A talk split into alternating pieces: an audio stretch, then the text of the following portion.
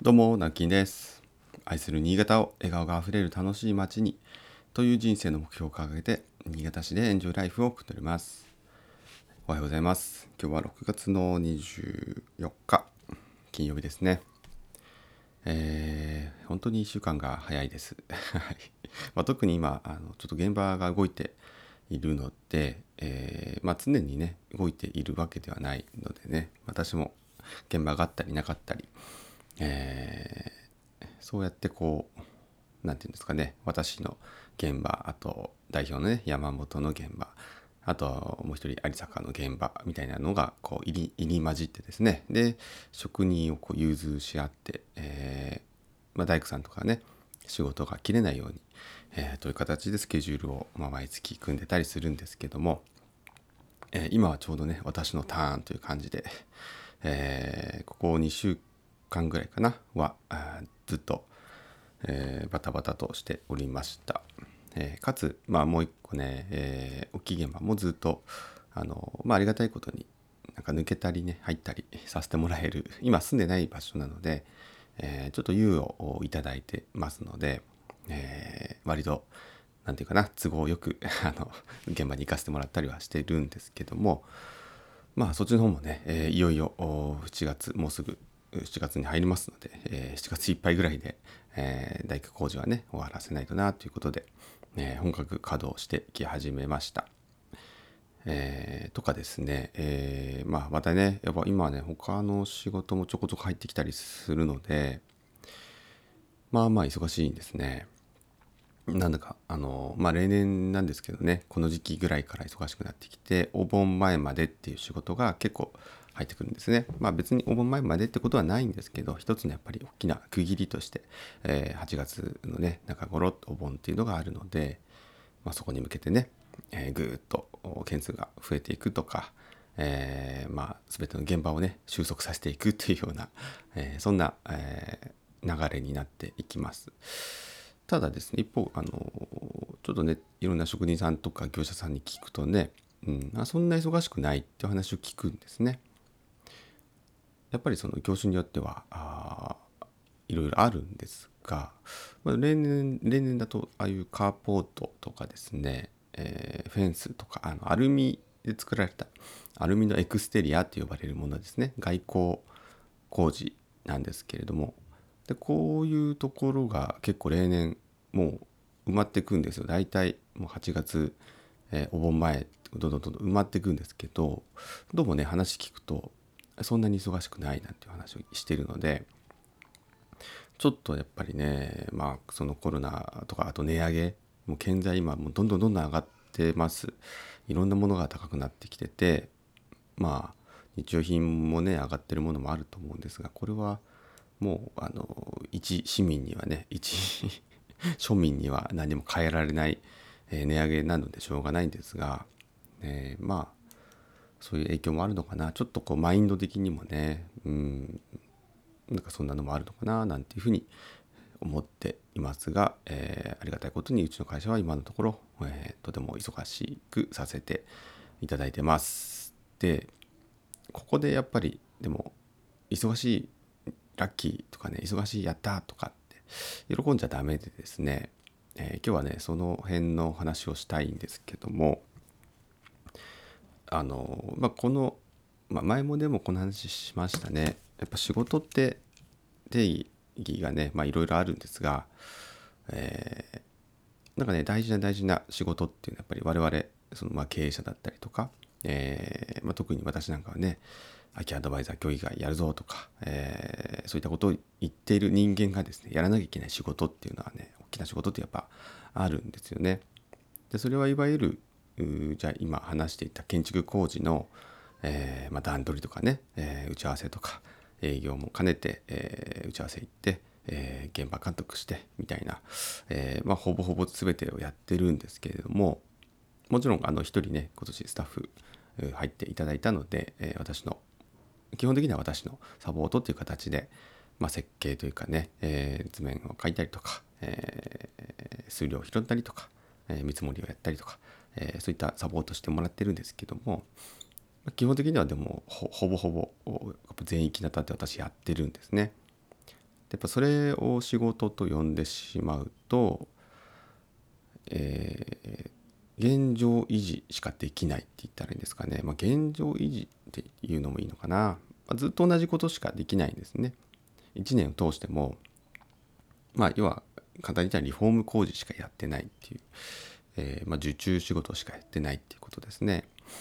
でこれはえっ、ー、とまあ健全にも見えるんですが、まあ、これでねあの年間の売り上げが立って、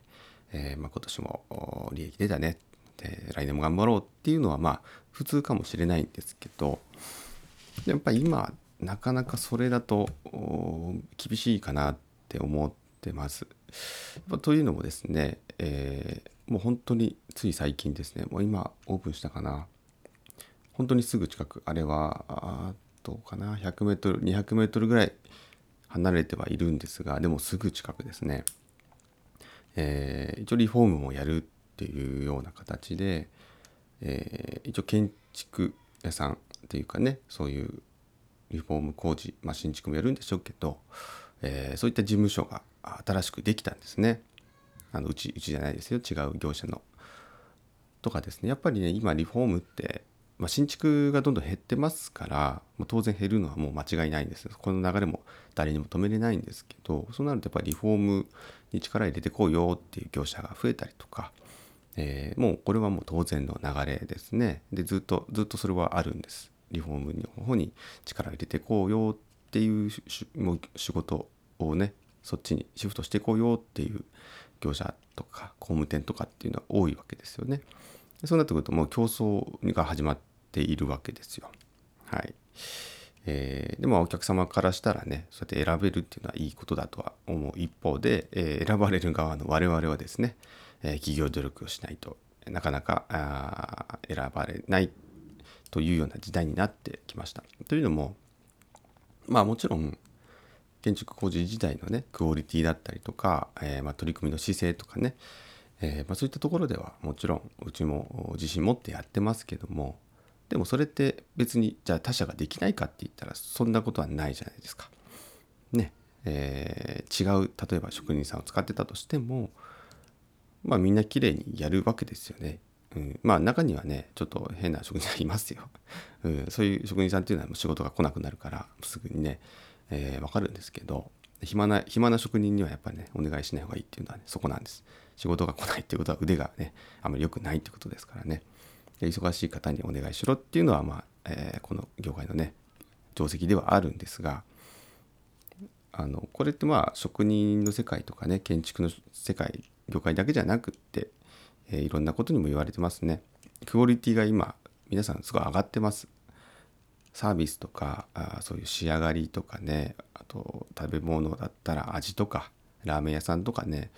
大体どこ行っても結構美味しいじゃないですか。うわ、まずみたいなところってもう今ほぼほぼないですよね。そういうなんか間違って入っちゃうみたいなのがやっぱなくななくなっちゃったんで、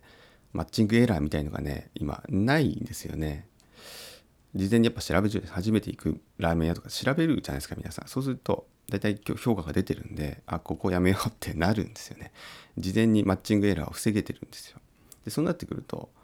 やっぱもうねまずい店とかってねやっていけないと思うんですよね、まあ、ラーメン屋に限らず。でリフォーム屋もやっぱほとんど一緒でやっぱね口コミとかって評価とかって出てくるじゃないですか、うん、まあうちの会社はちょっとどうかわかんない。そんなにいっぱいは出てこないですけどでもあの調べようと思ったら調べれるとか。はい。でなんとなく SNS 見てたらあのなんとなくわかるとか。やっぱそうやってこう事前に調べるってことができ始めたのでなんかねそこでこうミス 選ぶ選択ミスが起きにくくなってるんですよね。これはいいことの、えー、面もある一方でですね、えー、こちら選が選ばれる側はやっぱりその努力しないといけないですしその機能とかねサービスとかであの評価得られない場合が多くなってきたんですがそれが当たり前になってきてるんですよね。ということはやっぱりこのじゃあリフォームをですね最初の話に戻るとリフォームの仕事ばっかり私がやっててもうんそれはそれでね他者とのまあよく言われる差別化とか言われたりっていうところにはつながっていかないんですよねなかなか。それはだってそのうちでしか使えない、ね、材料とかうちでしかできない工事なんていうものはほぼほぼもう存在しない世界になっているわけですね。だからそういうところで、えー、差別化なんてできないんですよ。えー、それよりもやっぱりあの何で選ばれるかとかっていうことを考えながら私も一応アドバイザー空き家アドバイザー協議会とか、えー、そういったですね地域のためにとか地域貢献という面もやっぱり、えー、目を向けていかないとやっぱ会社としての価値ということで言うと、えー、差別化できないんじゃないかなというふうには考えてます。別にそれは無理やりやってるとかじゃないですよ。本当に空き家問題っていうのがねだったら寺尾の空き家なんてやってないですからやっぱそういう、えー、知識や経験だったりとか、まあ、思いっていうのを、えーまあ、会社のねやっぱり経営にもつなげて、まあ、選ばれるようなリフォーム屋さん地域に根ざしたリフォーム屋さん30年、ね、30周年迎えましたけどこれからまた先30年というところまで見据えてですね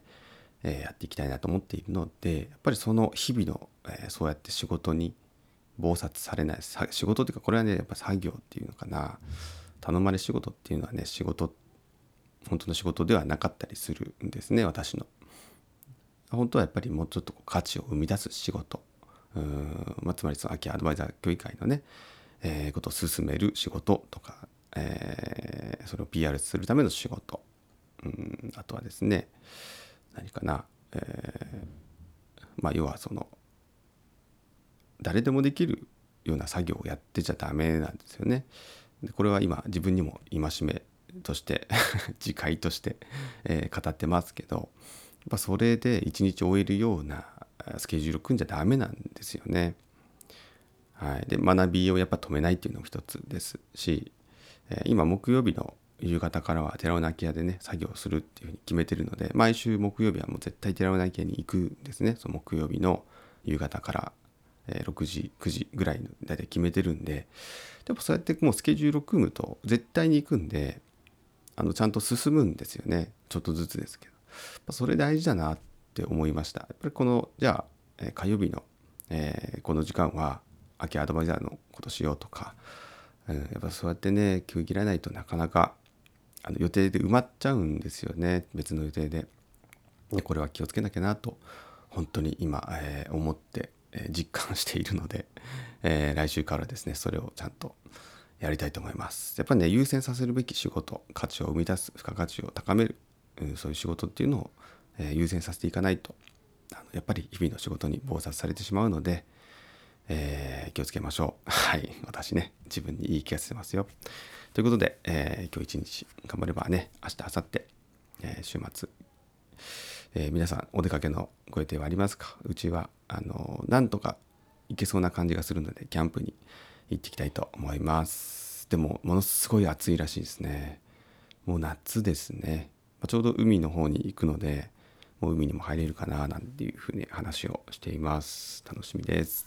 はい、皆さんもね、良い週末をお過ごしください。ということで、えー、今日も一日張り切ってお仕事頑張りましょう。それではまた。バイバイ。